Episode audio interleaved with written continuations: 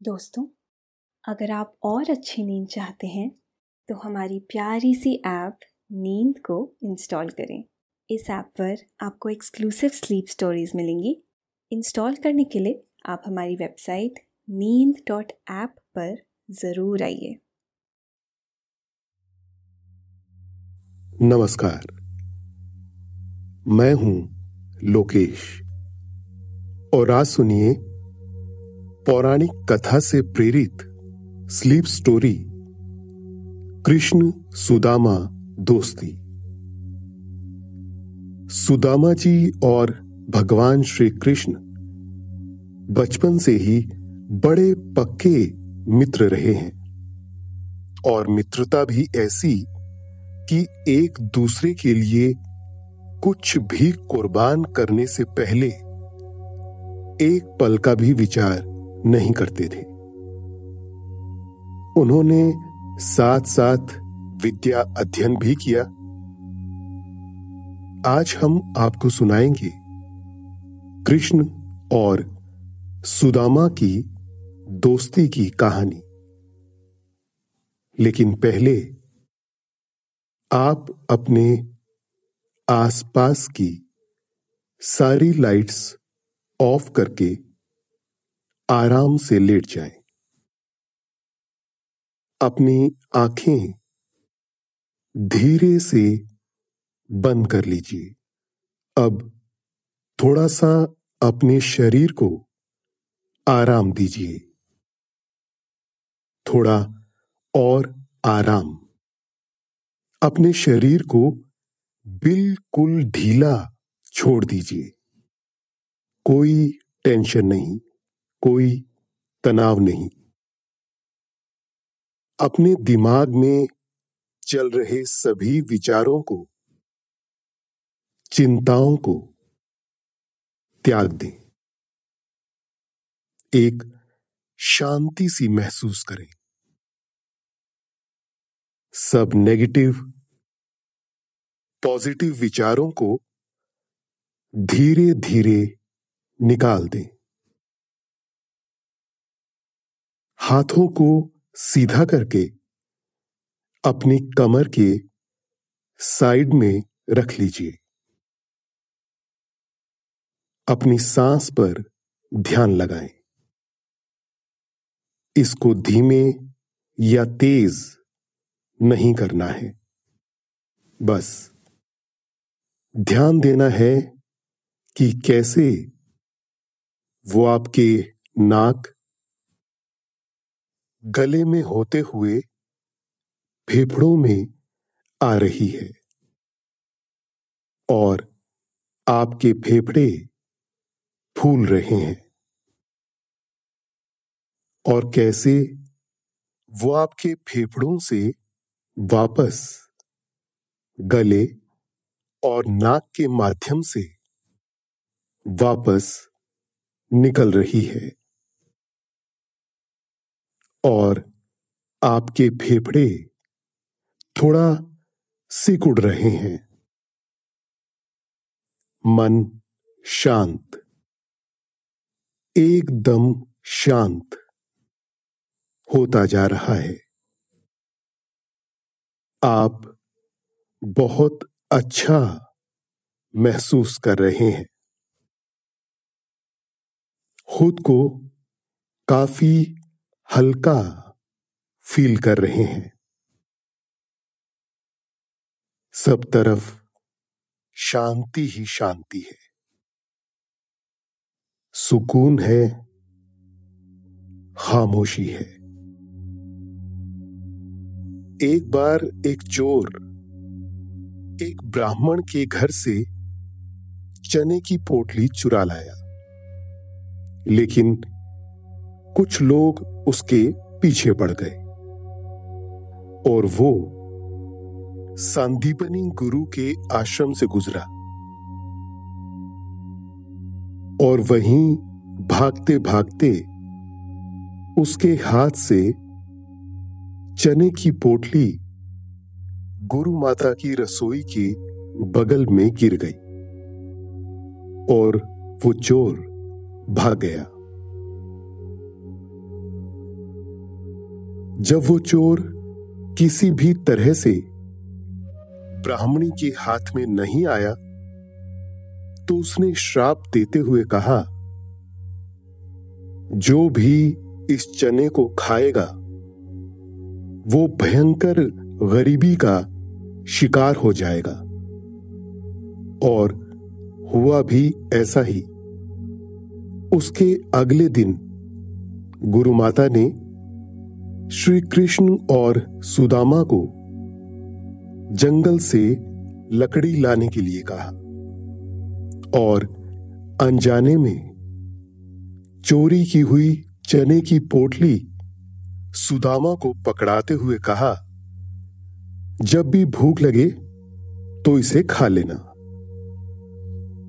अब दोनों मिलकर जंगल में लकड़ी लेने के लिए गए। तभी वहाँ जोरों की बारिश होने लगी और दोनों बारिश से बचने के लिए पास के दो अलग अलग पेड़ों के ऊपर चढ़ गए। क्योंकि ब्रह्मज्ञानी महात्मा सुदामा जी को यह पहले से पता था कि इस पोटली को खाते ही कोई भी गरीब हो जाएगा। लेकिन गुरु माता की दी हुई पोटली को श्रद्धावश फेंक भी ना सके और मन ही मन श्री कृष्ण के भले के लिए ये विचार करके पूरे चने खा गए कि मैं तो गरीब हूँ तो हूँ, लेकिन मेरा मित्र गरीब नहीं होना चाहिए। इसी श्राप के फलीभूत होने पर सुदामा जी अत्यंत गरीब हो गए और भगवान कृष्ण भगवान कृष्ण के ऐश्वर्य में तो दिन रात वृद्धि होती गई। व्यस्क होने पर दोनों की शादी हो गई, जिससे सुदामा अपनी पत्नी के साथ एक झोपड़ी में रहने लगे और भगवान कृष्ण द्वारका के महल में अपनी पत्नियों के साथ रहने लगे। सुदामा जी की स्थिति अब अत्यंत ही दयनीय हो चुकी थी। उन्हें हमेशा कई कई दिनों तक भूखा रहना पड़ता था। जिसके कारण वे और उनके परिवार वाले बहुत ज़्यादा दुबले हो चुके थे। सुदामा जी हमेशा अपनी पत्नी को बताते कि श्री कृष्ण उनके बचपन के मित्र हैं और इसी बात को लेकर उनकी पत्नी भी उनसे हमेशा कहती कि यदि भगवान श्री कृष्ण आपके मित्र हैं तो आप जाकर उनसे कुछ मांगते क्यों नहीं? जिससे आपका भी कुछ भला हो जाए। लेकिन सुदामा जी अपने मित्र से कुछ भी मांगने के लिए कतई तैयार न हुए। फिर एक दिन उनकी पत्नी ने कहा, चलो, आप भगवान कृष्ण से कुछ नहीं मांगना चाहते। तो वो भी सही। लेकिन आप इतने वर्षों से उनसे मिले नहीं हैं तो कृपा करके एक बार उनसे मिल तो लीजिए। वो तो द्वारिकाधीश हैं, उन्हें आने जाने का कहीं समय नहीं मिलता। लेकिन आप तो उनसे मिल सकते हैं ना? सुदामा जी को अपनी पत्नी की यह बात जंच गई, और वे कुछ मुट्ठी भर चावल लेकर द्वारका की यात्रा पर निकल पड़े और करीब छह महीने तक यात्रा करने के बाद द्वारिकापुरी पहुँच गए और श्री कृष्ण के महल के बाहर खड़े होकर द्वारपाल से श्री कृष्ण को अपना संदेश देने को कहा कि उनका बचपन का मित्र आया हुआ है। सुदामा जी जैसे गरीब ब्राह्मण को देखकर, वो द्वारपाल तो तनिक भी विश्वास नहीं कर पा रहा था कि ऐसे व्यक्ति भी भगवान श्री कृष्ण के मित्र हो सकते हैं। लेकिन संस्कार और नम्रतावश उसने उन्हें कुछ नहीं कहा और सीधा जाकर भगवान कृष्ण को यह संदेश दिया। द्वारपाल के मुँह से सुदामा जी के आने की खबर सुनकर श्री कृष्ण खुशी के मारे उछल पड़े और पागलों की तरह दौड़ते दौड़ते सुदामा जी के पास तुरंत ही पहुँच गए और उन्हें देखते ही गले से लगा लिया। इतने वर्षों बाद मिलकर दोनों मित्रों की आँखों से आँसू छलक पड़े और वे दोनों प्रसन्नता के मारे एक दूसरे से कुछ बोल भी नहीं पा रहे थे।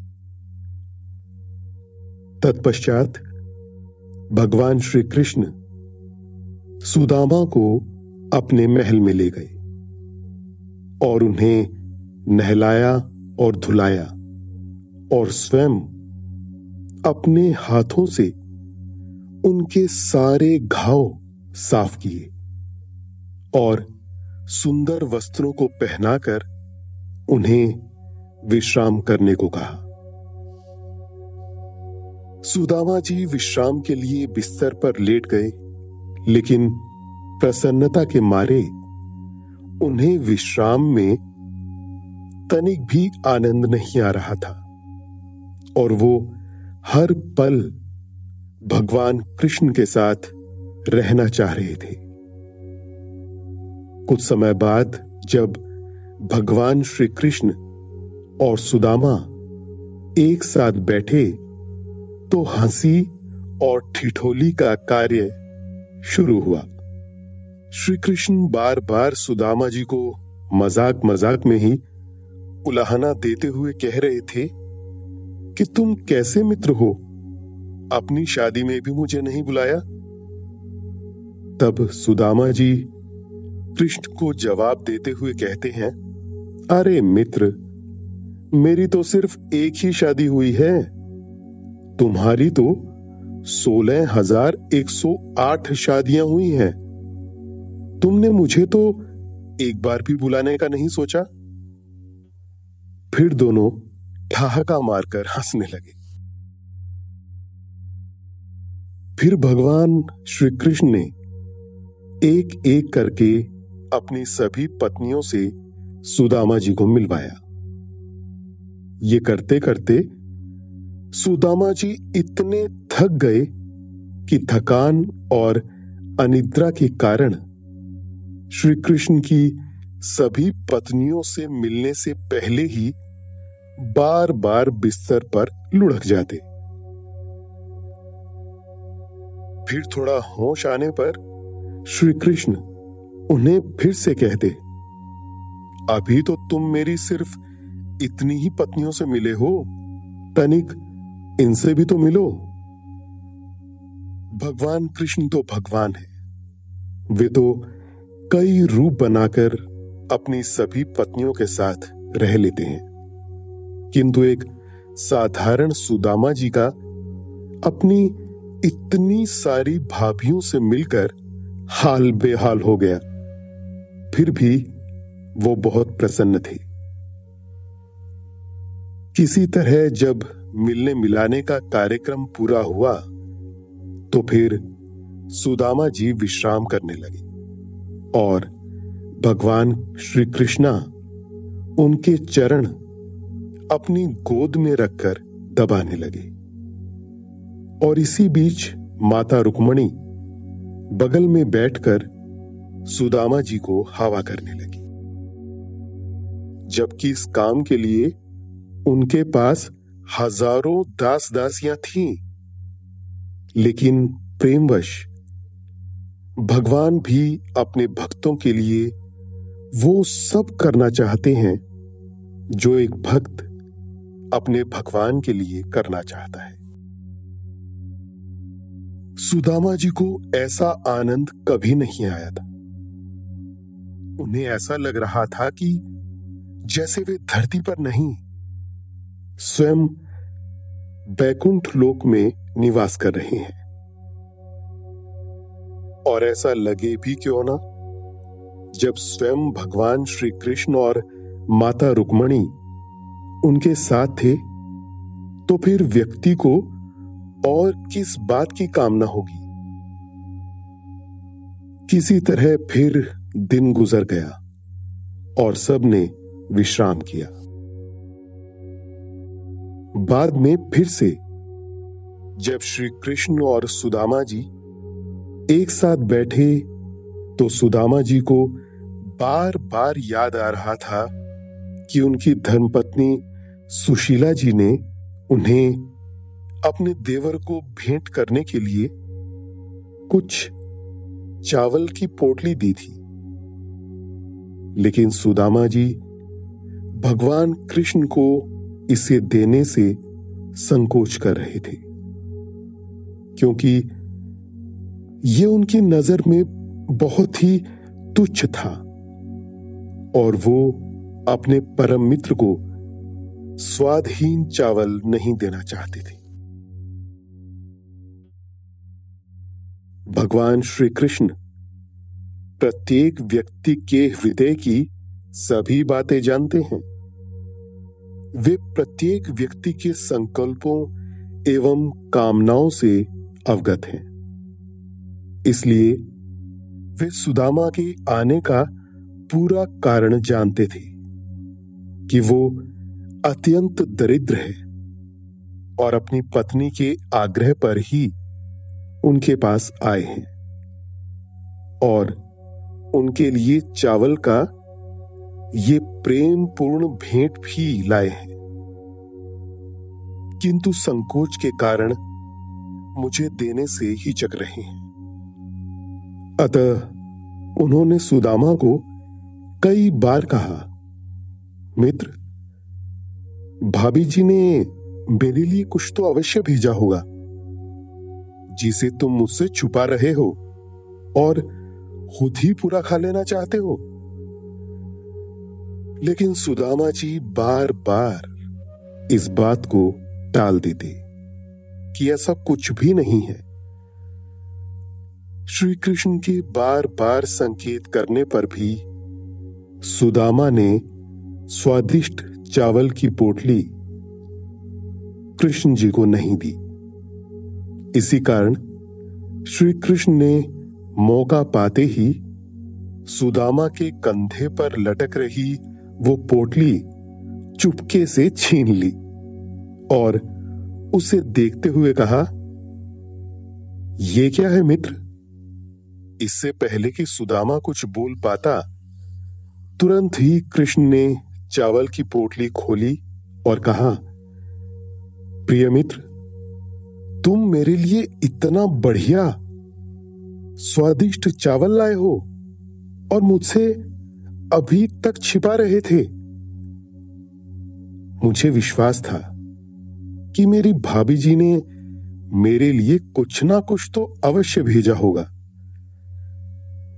उन्होंने सुदामा को प्रोत्साहित करते हुए कहा, मेरा यह विचार है कि चावल की इतनी मात्रा केवल मुझे नहीं, बल्कि यहाँ मौजूद सभी को संतुष्ट करेगी। जब श्री कृष्ण सुदामा जी से इस तरह वार्तालाप कर रहे थे, तब उन्होंने झट से पोटली में से एक मुट्ठी चावल उठाया और तुरंत मुँह में डाल लिया। इसी प्रकार उन्होंने दूसरी बार भी किया। भगवान कृष्ण के ऐसा करते ही उन्होंने संपूर्ण संसार की ऐश्वर्य आदि सुदामा जी के घर में स्थापित कर दिया। भगवान कृष्ण को इस तरह चावल खाते देख सभी देवता घबरा गए। यदि भगवान कृष्ण ने ये पूरा चावल खा लिया तो ये पृथ्वी तो जाएगी ही। साथ में वो अपना बैकुंठ भी सुदामा को अर्पण कर देंगे। सबको इससे बचाने के लिए भाग्यलक्ष्मी माता रुक्मणी देवी ने श्री कृष्ण का हाथ पकड़ लिया और कहा जब से सुदामा जी की शादी हुई है तो आपकी भाभी मेरी भाभी भी हुई ना? तो इस स्वादिष्ट चावल पर सिर्फ़ आपका हक कैसे हो सकता है? यही कहते हुए उन्होंने झट से भगवान कृष्ण के हाथों से वो स्वादिष्ट चावल की पोटली छीन ली और स्वयं ही खा गए। देवी रुक्मणी के ऐसा करते ही समस्त दुर्लभ ऐश्वर्या सुदामा जी को स्वयं ही प्राप्त हो गए। अब प्रातःकाल सुदामा जी के अपने घर वापस लौटने का समय हो गया और वे अपने मित्र श्री कृष्ण से विदा लेकर चल पड़े। भगवान कृष्ण ने उन्हें विदाई के समय कुछ भी नहीं दिया। किंतु सुदामा जी को इस बात का जरा भी बुरा नहीं लगा। और उन्होंने सोचा, इंसान के पास थोड़ा सा भी धन आ जाने पर घमंड करने लगता है और धन के लोभ के वशीभूत हो जाता है। इसी से बचाने के लिए भगवान कृष्ण ने मुझे कुछ भी नहीं दिया है। वो बार बार यही सोच रहे थे कि उन्होंने मेरे समान दरिद्र ब्राह्मण को अपने गले से लगा लिया, जबकि वो रुक्मणी देवी के अलावा किसी को अपने हृदय से नहीं लगाते। मुझ जैसे दरिद्र पापी ब्राह्मण की भगवान से क्या ही तुलना की जा सकती है? जो भाग्य देवी का एकमात्र शरण है। उन्होंने तो मुझे अपना मित्र मानकर मुझे अपने सीने से लगाया। श्री कृष्ण मेरे प्रति इतने उदार थे कि उन्होंने मुझे उसी शैया पर बैठने का अवसर दिया, जिस पर स्वयं भाग्य देवी विश्राम करती हैं। उन्होंने मुझे अपने सगे भाई से भी बढ़कर माना है। अपने प्रति मैं उनके समर्पण की प्रशंसा किस प्रकार कर सकता हूँ? जब मैं थक गया था, तब रुक्मणी ने अपने हाथ से चामर पकड़कर मुझे हवा करने लगी। उन्होंने श्री कृष्ण की प्रथम पत्नी के रूप में अपनी श्रेष्ठ ओहदे का कभी ध्यान नहीं किया।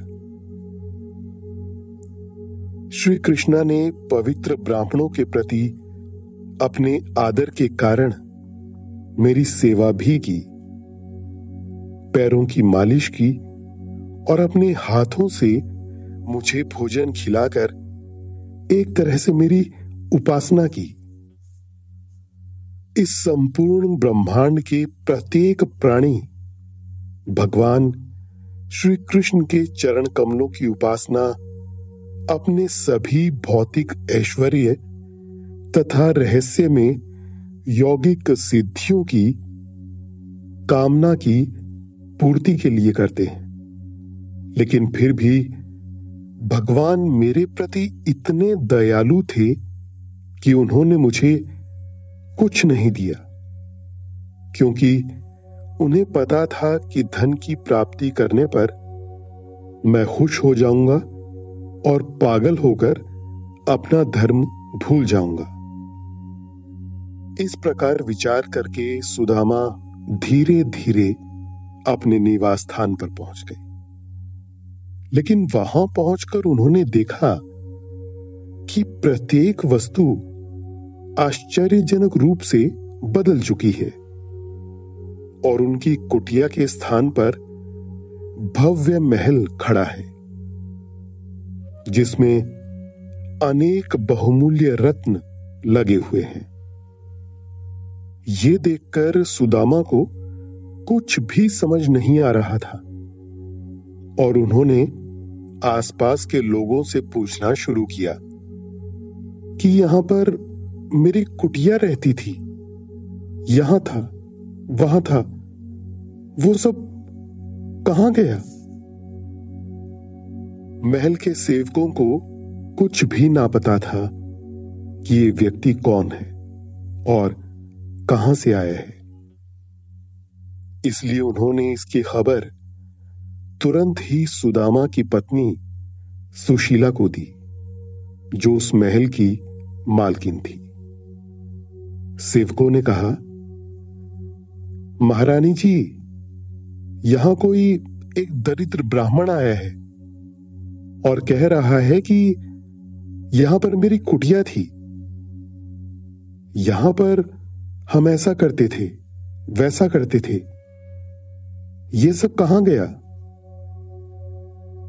ये सब सुनकर सुशीला जी अत्यंत खुश हो गई और कहा वो कोई और नहीं, बल्कि तुम्हारे महाराज ही हैं। और तुम सब जल्दी से उनके स्वागत की तैयारियाँ करो। जिसके बाद सुशीला खुद अपने हाथों में आरती की थाली लेकर सुदामा जी के सामने आई। पहली बार अपनी पत्नी को गहनों से इतना लदा हुआ देखकर सुदामा जी की आँखें चौंधिया गई और वो समझ नहीं पा रहे थे कि ये देवी कौन है। सुदामा जी को देखते ही उनकी पत्नी ने उनके चरण पकड़ लिए और अपना परिचय दिया। तब जाकर सुदामा जी को पता चला, ये कोई और नहीं, बल्कि उनकी पत्नी सुशीला ही है। इसके बाद सुशीला जी, सुदामा जी का हाथ पकड़कर महल के अंदर ले गई और उन्हें अपना निजी भवन दिखाया। लेकिन उस महल को देखते ही सुदामा जी एक तरफ़ से अपने परिवार के लिए खुश थे कि उन्हें अब गरीबी का सामना नहीं करना पड़ेगा। लेकिन अंदर ही अंदर बहुत दुखी हो रहे थे कि यदि मैं इन सब में लिप्त हो गया तो भगवान के लिए तो समय ही नहीं निकाल पाऊँगा। मैं भी आलसी लोभी हो जाऊँगा। वे सब कुछ समझ गए कि ये किसी और का नहीं, बल्कि उनके मित्र श्री कृष्ण का ही सब किया धरा है। और इसीलिए उन्होंने मुझे आते समय कुछ भी नहीं दिया कि मार्ग में मुझे परेशानी ना हो। अब सुदामा जी की आँखों से आँसू बहने लगे थे और वे दुखी मन से महल के बाहर निकल आए और कहने लगे, हे भगवान, मैं क्या करूँगा इन सब का? मुझे तो इन भौतिक वस्तुओं और ऐश्वर्य की तनिक भी चाह नहीं है। मैं तो केवल आपकी भक्ति में ही खुश रहना चाहता हूँ। मैं इस बड़े महल में नहीं रहना चाहता। सुदामा जी की इस प्रेमपूर्ण भक्ति को देखकर स्वयं श्री कृष्ण वहाँ प्रकट हो गए। और उन्होंने सुदामा से कहा, प्रिय सुदामा, तुम तो मेरे सच्चे भक्त हो। तुमने अपने जीवन में बहुत दरिद्रता, गरीबी देखी है। लेकिन अब मैं चाहता हूँ कि तुम अब और बिल्कुल दुख ना सहो। मेरी इच्छा है कि आज से जब तक तुम्हारा जीवन शेष है। तुम इस महल में निवास करो। और मेरा यह वरदान है तुम्हें कि तुम कभी यहाँ मोह माया से लिप्त नहीं होंगे। और मृत्यु उपरांत तुम्हें परम धाम प्राप्त होगा। सुदामा जी ने भगवान कृष्ण की इच्छा और आज्ञा का सम्मान किया। और उन्हें प्रणाम करके वापस महल में चले गए। किंतु महल की चकाचौंध ने उन्हें कभी प्रभावित नहीं किया। यही है सच्ची मित्रता, जो एक दूसरे को कभी भी संकट में नहीं देख सकते। दोस्तों, ये थी भगवान श्री कृष्ण और सुदामा की दोस्ती की कहानी। आशा है आपको कहानी पसंद आई होगी। अब आप चिंता से मुक्त हो जाइए और अपने कमरे की ठंडक को महसूस करें। निंद्रा देवी आपकी तरफ़ आ रही है। आपकी पलकें धीरे धीरे भारी हो रही हैं। आप नींद की जादुई दुनिया में धीरे धीरे प्रवेश कर रहे हैं। निंद्रा देवी आपको अपने मोहपाश में बाँध रही हैं। उन्हें स्वीकारें। सांसों पर ध्यान दें और अपने शरीर को एकदम ढीला छोड़ दें। अब आप धीरे धीरे नींद की तरफ़ बढ़ते जा रहे हैं और नींद आपको अपने आगोश में समाती जा रही है। शुभ रात्रि। धन्यवाद।